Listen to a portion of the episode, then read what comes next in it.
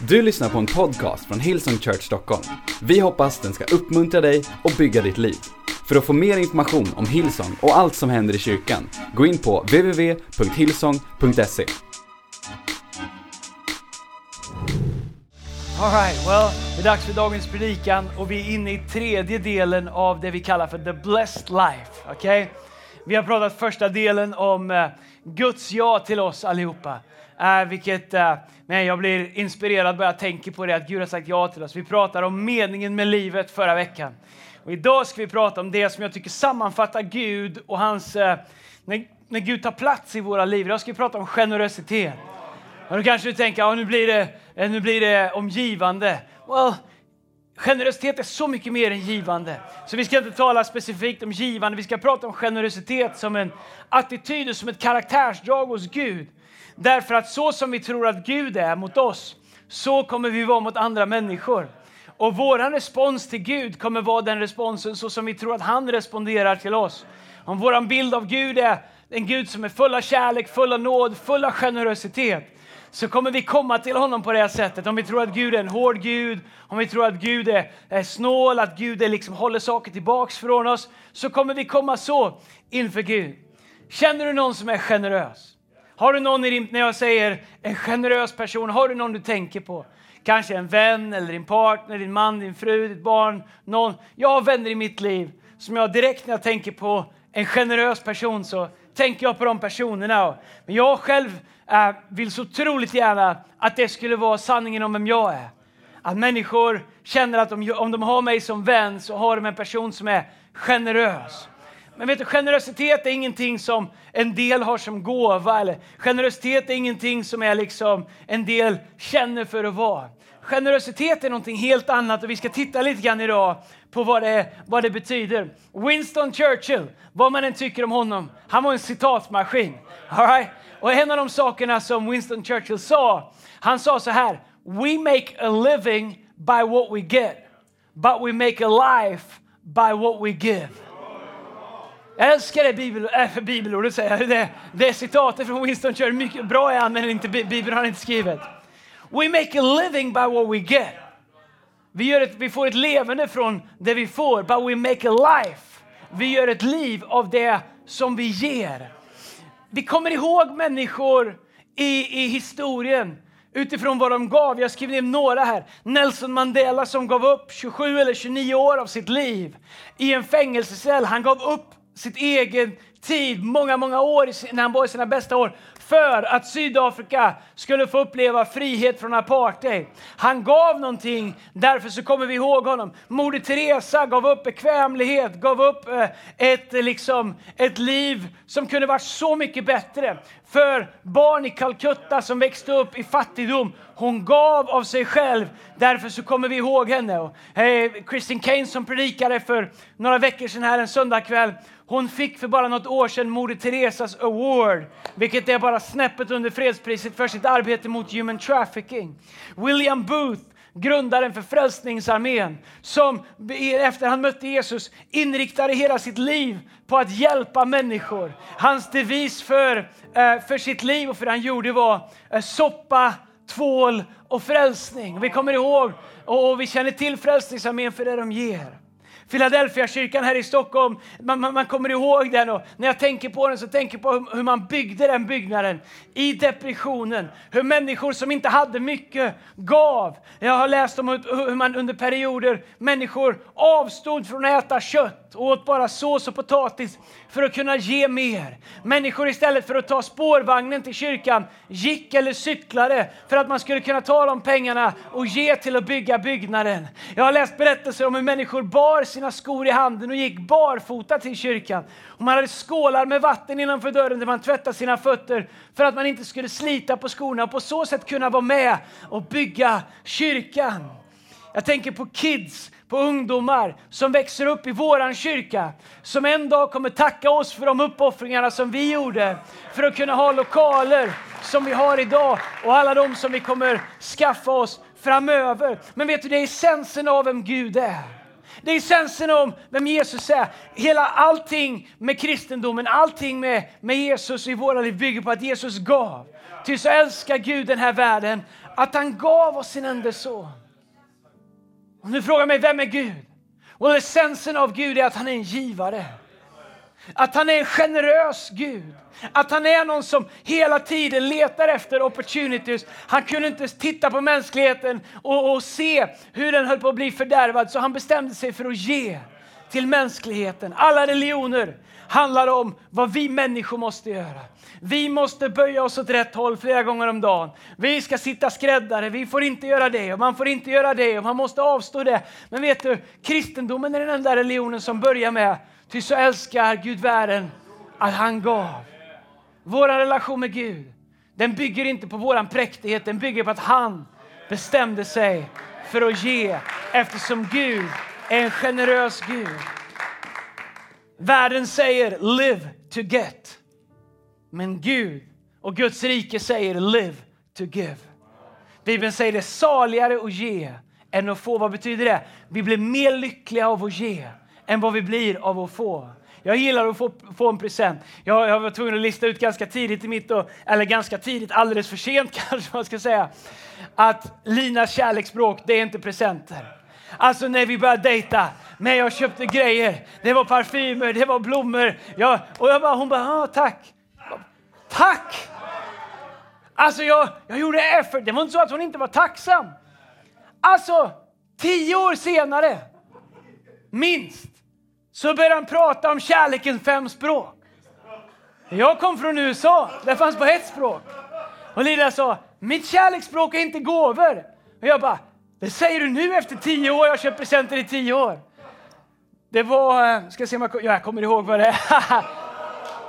Tid, words of affirmation. Vet vet när jag växte upp så, jag måste komma till predikan, det här med online, jag får predika så kort nu för tiden. Vi har aldrig tid att ha kul längre. Jag måste vara så seriös och leverera. Men när jag växte upp så, i Tidaholm så, några gator upp så var det någon som hade en Volvo kombi, en 145 för er som vet vad det är. 145 Den var grym, den var röd eh, och hade gula varselljus i fram. Han hade ett klistermärke, jag kommer aldrig glömma det, där det stod den som har mest prylar när han dör vinner. Oh, det... Moddy tyckte det var roligt. Den som har mest prylar när han dör vinner. Och jag tyckte det var så coolt. Alltså. Mest prylar när man dör. Jag var en sakletare. Jag hittade grejer och tog med dem hem. Han lärde av min, min morfar. Han kunde ta vad som helst och få det att fungera igen.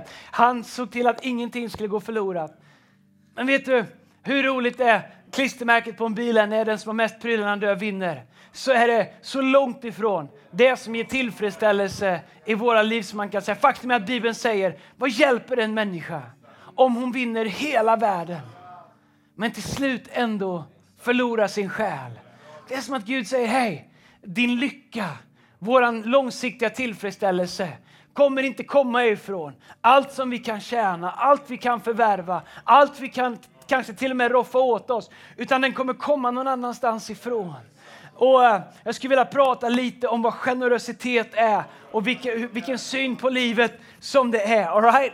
Uh, Ordspråksboken 22 så kan vi hitta vad som är annorlunda med en generös människa. Det står så här, Ordspråken 22 eh, och 9 så står det. Han som har, det gäller hon också, ett generöst öga blir välsignad för han ger av sitt bröd till den fattige.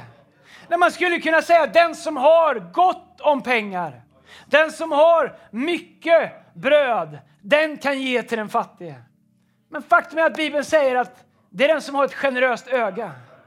Vad är ett generöst öga? Det är någon som ser ett behov och ser sig själv som lösningen. Inte utifrån vad man har eller inte har, utifrån att om det finns någon som har ett behov och jag kan vara med och göra någonting, så ser man sig själv som lösningen. Och, och Bibeln säger inte den som har mycket, utan säger den som har ett generöst öga. Så generositet handlar inte om vad vi har, det handlar om vad vi ser. Eh, Jesaja kapitel 32, vers 8 i den engelska översättningen säger But a generous man devices, det betyder tänker ut, hittar på, letar efter. But a generous man devises generous things. And by generosity he shall stand. Man skulle kunna översätta det så här. Men en generös man tänker ut, hittar på, letar efter generösa saker och genom sin generositet ska han stå fast. Så den säger att en generös man letar efter opportunities. Eller en generös kvinna letar efter möjligheter, tänker ut, är upptagen av att fundera på hur kan jag visa generositet? Var kommer generositet ifrån och vad är det? Well, vi lever i en värld som är extremt ogenerös. Ogenerös när det kommer till nåd mot andra människor. Vi har aldrig haft en värld där det känns som den är så polariserad, så fragmentiserad, där det känns som diskrepansen mellan olika åsikter och mellan olika ståndpunkter, den är mer cementerad och mer fast och ibland så tycker jag att det känns som alla står och skriker på varandra. Säkert har alla lite rätt. Min erfarenhet, min känsla är att vi lever i en tid där det aldrig har varit svårare att ge varandra generositet i att försöka förstå varandra, i att söka common ground. Men du förstår, generositet, det är ett filter som vi ser vår omgivning igenom. Frånvaron av generositet är också ett filter och den får mig att bara titta igenom mina preferenser. Vad är bra för mig? Min agenda, det som jag vill få fram, det som jag står för, mitt korståg som jag är på, som kanske för all del är rätt, men tänk om det också finns andra ståndpunkter, andra sätt att se saker och ting. När jag var 20 år visste jag allt. Nu är jag 45 och jag har aldrig vetat mindre. Inte för att jag är dummare, men för att perspektiven blir annorlunda. Generositet, det är ett filter som vi ser vår omgivning. Men en reflektion av vår Kristuslikhet, det är att vi har ett filter av generositet som vi ser andra människor igenom. Ett filter som säger, vet du vad, den där personen kanske inte haft det så lätt. Den här personen kanske reagerar så där på grund av vad, vad den har gått igenom tidigare. Kanske om vi visar den här personen kärlek istället för att möta elakheter med elakheter så kanske den kan få uppleva det den behöver och det kan förändra. Generositet är ett filter som vi ser vår omgivning igenom. Generositet är en aktiv handling som reflekterar vårt hjärta. Så generositet som bara är byggd på ord, den är inte verklig. Generositet tar alltid action. Generositet är alltid en handling. Vi läste innan att han som har ett generöst öga blir välsignad för han ger av sitt bröd till den fattige. Generositet märks genom vad vi gör. Bibeln säger att när världen ser hur vi älskar varandra ska de förstå att det är Gud som har sänt oss. Ska de förstå att vi är Guds barn. Generositet går aldrig att ta miste på därför att den letar efter opportunities att ge. Den är ungefär som en quarterback i amerikansk fotboll. Jag älskar amerikansk fotboll, NFL. Det finns en serie jag pratade om tidigare som heter Hard Knocks där de följer preseason med olika lag. En quarterback, om du inte vet vad det här är, strunta i det, du kan bara du kan vissla en stund. Uh, när jag växte upp fick man inte vissla i Guds hus. Det får man nu. Uh, en quarterback, han tar emot bollen från den säger hör, 23, hör! Och sen så kommer bollen, de skickar mellan benen, bara det är coolt. Sen tar quarterbacken bollen, sen letar han efter någon som är öppen som han kan passa och skicka bollen till. Vet du, så är generositet. Generositet letar efter möjligheter och var generös. A generous eye devises generous thing. Tänker ut, letar efter, söker ut. En generös människa märks genom att hela tiden aktivt leta efter opportunities att vara generös. Generositet, det är bara svårt när vi tror att något lämnar vårt liv. Vet du vad jag upptäckt? Att när jag har en generös spirit så lämnar aldrig någonting mitt liv. Bibeln säger att det kommer tillbaks. Ett, ett fullt mått, rågat, packat, som rinner över. Bibeln liknar det vid ett, att vi ska få ett rågat mått som svämmar över tillbaks. Faktum är att Bibeln säger att vi ska få 30, 60, 100 fall tillbaks. Inte för att det är som, det som är vår motivation. Vi ger, säger Bibeln, för att Kristus först har gett till oss. Men Bibeln säger att, eh, förlåt, men min erfarenhet är att generositet är bara svårt. När vi tror att något lämnar vårt liv. Åh, ska, jag, ska jag vara generös, då har jag ju mindre här. Om jag har 100 kronor och ger dig 20, då har jag bara 80 kvar. Men vet du, om man inte är generös, då fokuserar man bara på vad man har kvar. Men en generöst öga fokuserar på vad man faktiskt har kunnat vara med och ge. När vi ger och när vi är generösa och när vi är frikostiga och när vi välsignar andra människor eller vi ger i kollekt eller vi ger förlåtelse eller vi ger upprättelse så är det ingenting som lämnar våra liv. Bibeln säger att det är säd som faller i marken och kommer tillbaks i våra liv. Generositet är bara svårt om vi tror att något lämnar vårt liv. Amen. Så vår relation med Gud märks först och främst i två olika saker. vår kärlek och vår generositet. Bibeln säger att, att när världen ser hur vi älskar ska de förstå att det är Gud som har sänt oss, att vi är hans lärjungar. Men Bibeln säger också att genom våra goda gärningar Paulus säger, eller förlåt, eh, eh, eh, Paulus pratar om att han, han säger liksom visa mig era ord, förlåt Jakobs brev. Jakob säger visa mig era ord utan gärningar. Så ska jag med mina gärningar visa, förlåt, visa mig eran tro utan gärningar säger han. Rörigt. Jakobs brev säger visa mig eran tro utan gärningar så ska jag med mina gärningar visa, mig, visa er min tro. Paulus skriver i andra Korinthierbrevet i sitt andra brev till kyrkan i Korint så skriver han så här. Now friends, I want to report on the surprising and generous ways in which God is working in the churches in Macedonia, in, the, in Macedonia province, province. Fierce trouble came down on the people of those churches, pushing them to the very limit. The trial exposed their true colors.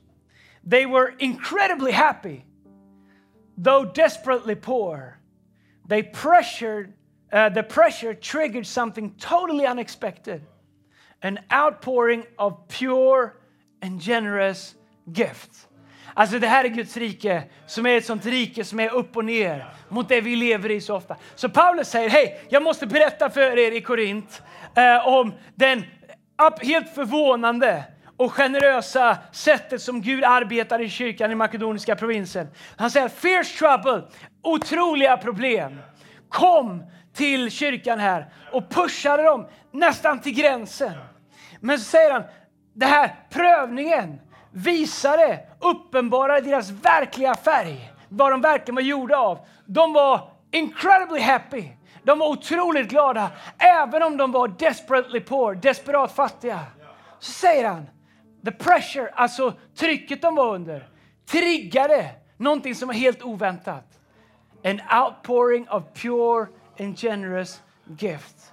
Vet du, jag tror så ofta i livet, när vi hamnar under press, när vi hamnar under tryck, när vi hamnar i situationer där vi har möjlighet att backa bort ifrån våra convictions. Du förstår, generositet, det är inte en spontan handling, det är en conviction som man lever sitt liv med. Och här är kyrkan i Korint och de blir pushade nästan till sin limit. De är under betryck, de är under prövning. Men Paulus säger, något helt sjukt hände. Ju mer betryckta de blev, ju mer såg vi deras generositet, ju mer såg vi deras generösa givande och deras övertygelse om att fortsätta att göra. Det var som att när vi klämde på dem, det som kom ut var generositet.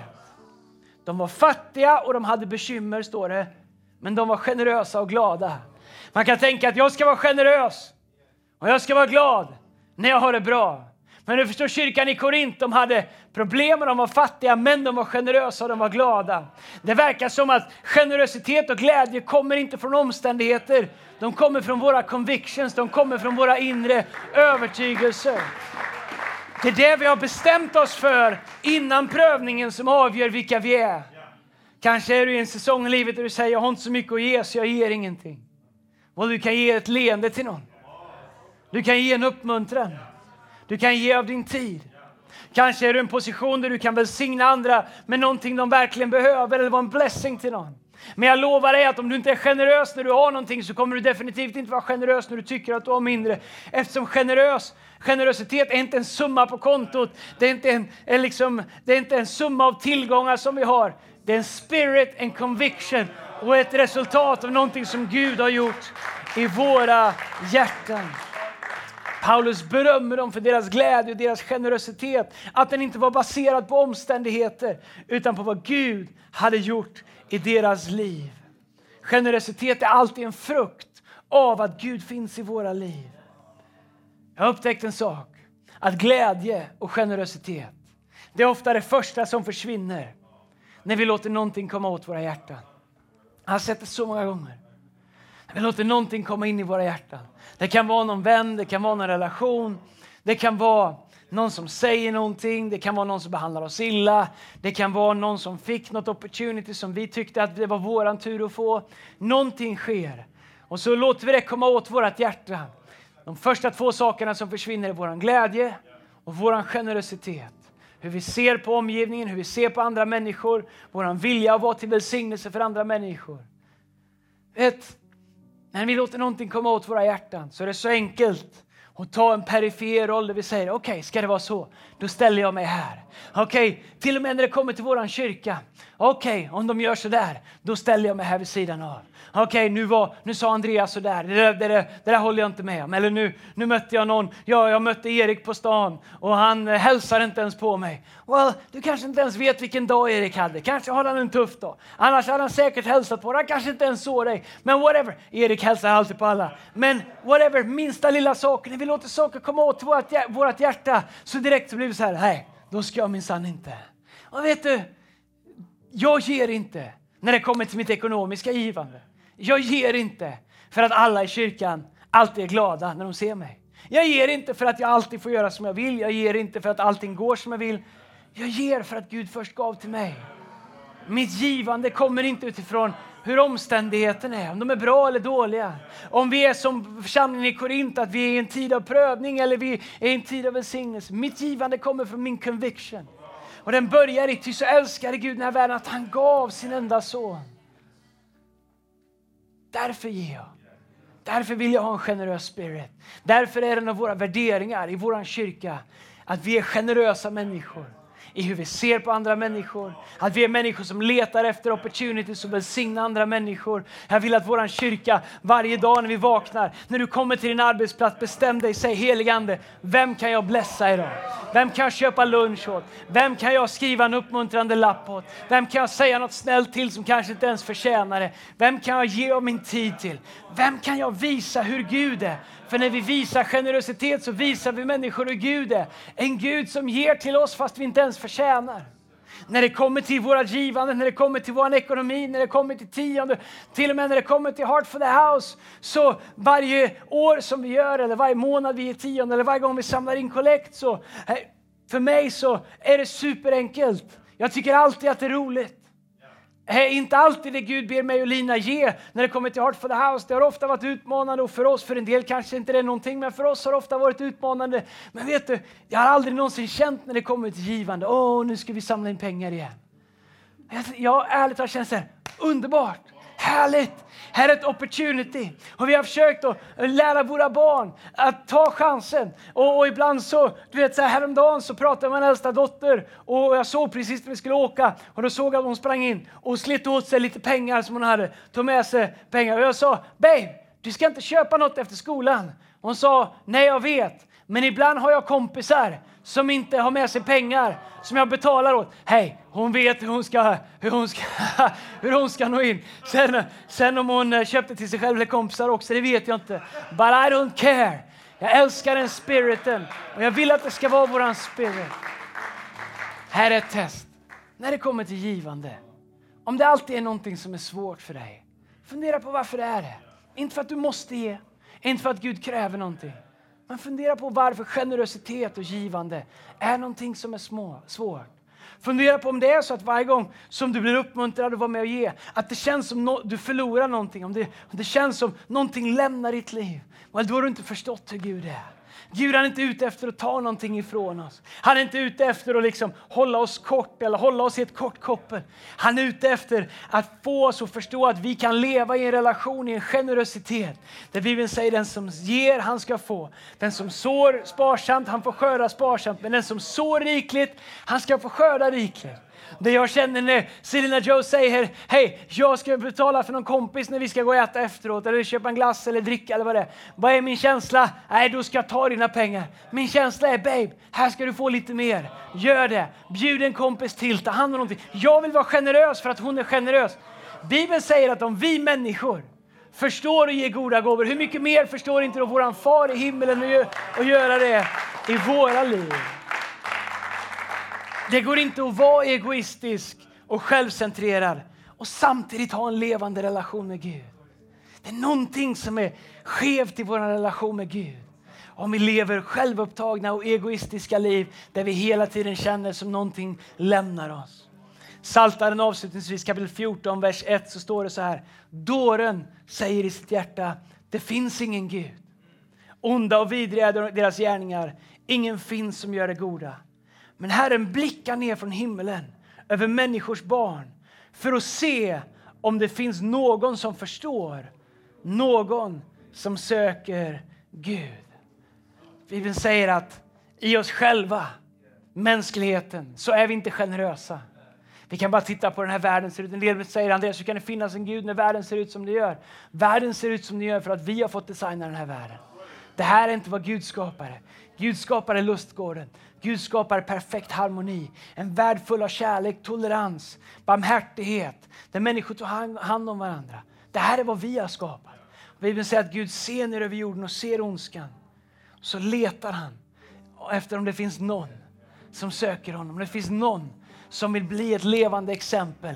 Om det finns någon som vill leva här på jorden i en värld som är trasig, som är självcentrerad och självupptagen, där alla står och skriker ut sin rätt. Om det finns någon som vill leva ett annorlunda liv. Om det finns någon som vill vara en representant och en spegelbild av vem Gud är. Full av kärlek, full av generositet, en givare på livets alla områden. Han ger och han ger och han ger och han ger och han ger. Bibeln säger när vi är trolösa så är han fortsatt trofast. Han fortsätter att ge in i våra liv. Och min vän, jag vet inte om du känner Gud. Men låt mig säga en sak om Gud. Gud är en givare. Gud, han har gett dig din kärlek medan du fortfarande förnekar honom.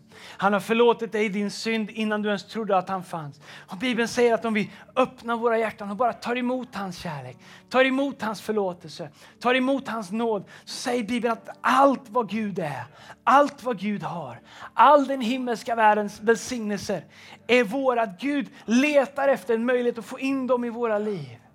Vad kan köpa frid? Vad kan köpa ett hopp som verkligen går att förankra sitt liv i?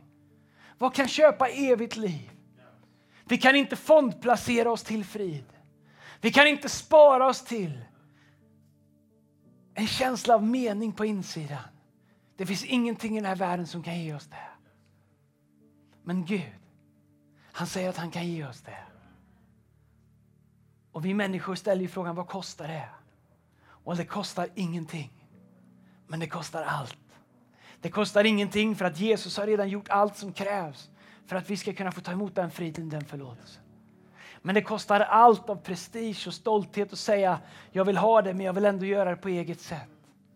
Det det kostar oss är att vi kommer till en punkt där vi säger vet du vad, det kanske finns mer än vad jag förstår. Och så öppnar vi vårt hjärtas dörr och inser att Gud kommer inte in genom vårt förstånd för det är för litet för att förstå Gud.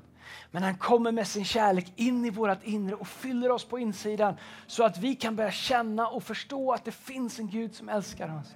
Det är som att han börjar i hjärtat och sen följer intellektet med. Gud älskar dig och han har gett till dig sen ditt första andetag. Han gav dig liv. Han har gett dig mening och han väntar på att få fylla ditt liv med frid, hopp, förlåtelse och evigt liv. Jag undrar om du känner honom. Jag undrar om du vill ta emot hans generositet, om du vill ta emot den gåva som han har att ge. Om du aldrig har gjort det, då skulle jag vilja be tillsammans med dig idag. Om du är på ett mikromöte och säger Andreas, om det här är sant, då vill jag ta emot det. Kanske tog du en gång emot det, men du har tappat bort det. Du har gått tillbaks till att leva för dig själv. Leva ett liv där du inte längre följer Gud, där Gud inte längre är i centrum. Du har slarvat bort gåvan, kanske har du kvar din tro, kanske ber du ibland om du är ärlig. Du lever inte ett liv där du följer Gud längre på det sätt som du en gång gjorde. Min vän, idag kan du vända dig till Gud och säga Gud, jag tar emot din förlåtelse, jag tar emot en ny start, jag tar emot gåvan av upprättelse, jag tar emot den gåva som du en gång gav mig och jag vill fortsätta leva i den. Om du vill ta emot Jesus för första gången här idag eller om du behöver en ny start i din relation med Jesus, då vill jag be för dig. Om du är på ett mikromöte, då skulle jag vilja att du blundar och sluter dina ögon där du är just nu. Om du är hemma och följer det här eller någonstans och tittar via skärm, följer med oss och firar gudstjänst tillsammans med oss online, då kan du också vara med och be just nu. Jag kommer räkna till tre. När jag säger tre, då vill jag att alla som är på mikromöte som säger Andreas, när du ber, tänk på mig. Jag vill ta emot Guds gåva idag. Eller du säger Andreas, jag behöver en ny start med Jesus idag. När jag säger tre, då vill jag att du lyfter din hand medan alla blundar. Du gör Gör det för att säga till Gud, Gud här är jag, jag tar emot dig idag. När du sen har lyft din hand kan du ta ner den. Gud ser dig, Gud vet vem du är, han är hos dig. Om du är hemma eller om du är någonstans med en skärm, kanske vill du bara för dig själv lyfta en hand som en yttre markering för något som pågår på insidan. Om du är i en miljö där det inte passar sig så kan du bara säga ja på insidan. Amen, är ni redo? Jag ska be. Jag kommer räkna till tre om du säger Andreas, det här gäller mig idag. Be för mig. Lyft din hand när jag säger tre, vart du än är. Ett, två, tre. Tack för att du lyfter din hand. Du kan ta ner den. Ska vi be tillsammans? Jag ber före. Eh, allihopa ber den här bönen efter mig. Tack Jesus, att du älskar mig. Jag öppnar mitt hjärta och tar emot din kärlek. Tack att du förlåter mig min synd och ger mig nytt liv. Tack att från och med idag är jag din och du är min. Tack Jesus att ingenting kan skilja mig ifrån din kärlek. I Jesu namn vi ber. Och allihopa sa Amen. Come on på alla mikromöten här idag kan vi ge alla en stor applåd som fattar det beslutet. Hej, du har just tagit emot den bästa gåva som finns. Men vet du, vi vill också ge dig en gåva ifrån kyrkan. Vi vill ge dig en bibel. Om du lyfter din hand på ett av våra mikromöten så förhoppningsvis kan någon av våra värdar få chansen att ge dig en gåva, en bibel. Det är våran present till dig som en bekräftelse på den gåva som Gud har gett dig idag. Om du är med oss online så vill vi ge den till dig också om du inte har en bibel eller om du bestämde dig för att ta emot Jesus idag. Då kan du gå in på hillsong.se eh, och bara klicka in där så skickar vi den här till dig. Här kan du läsa bibeln, här kan du upptäcka vem Gud är vilken generös Gud, vilken generös far han är. I Jesu namn. Amen. All right, come on, ska vi ge alla en stor applåd till i Jesu namn. Amen, amen, amen, amen, amen, amen, amen. Du har lyssnat till en podcast från Hillsong Church Stockholm. Om du vill veta mer om vår kyrka eller om våra söndagsmöten, surfa in på www.hillsong.se.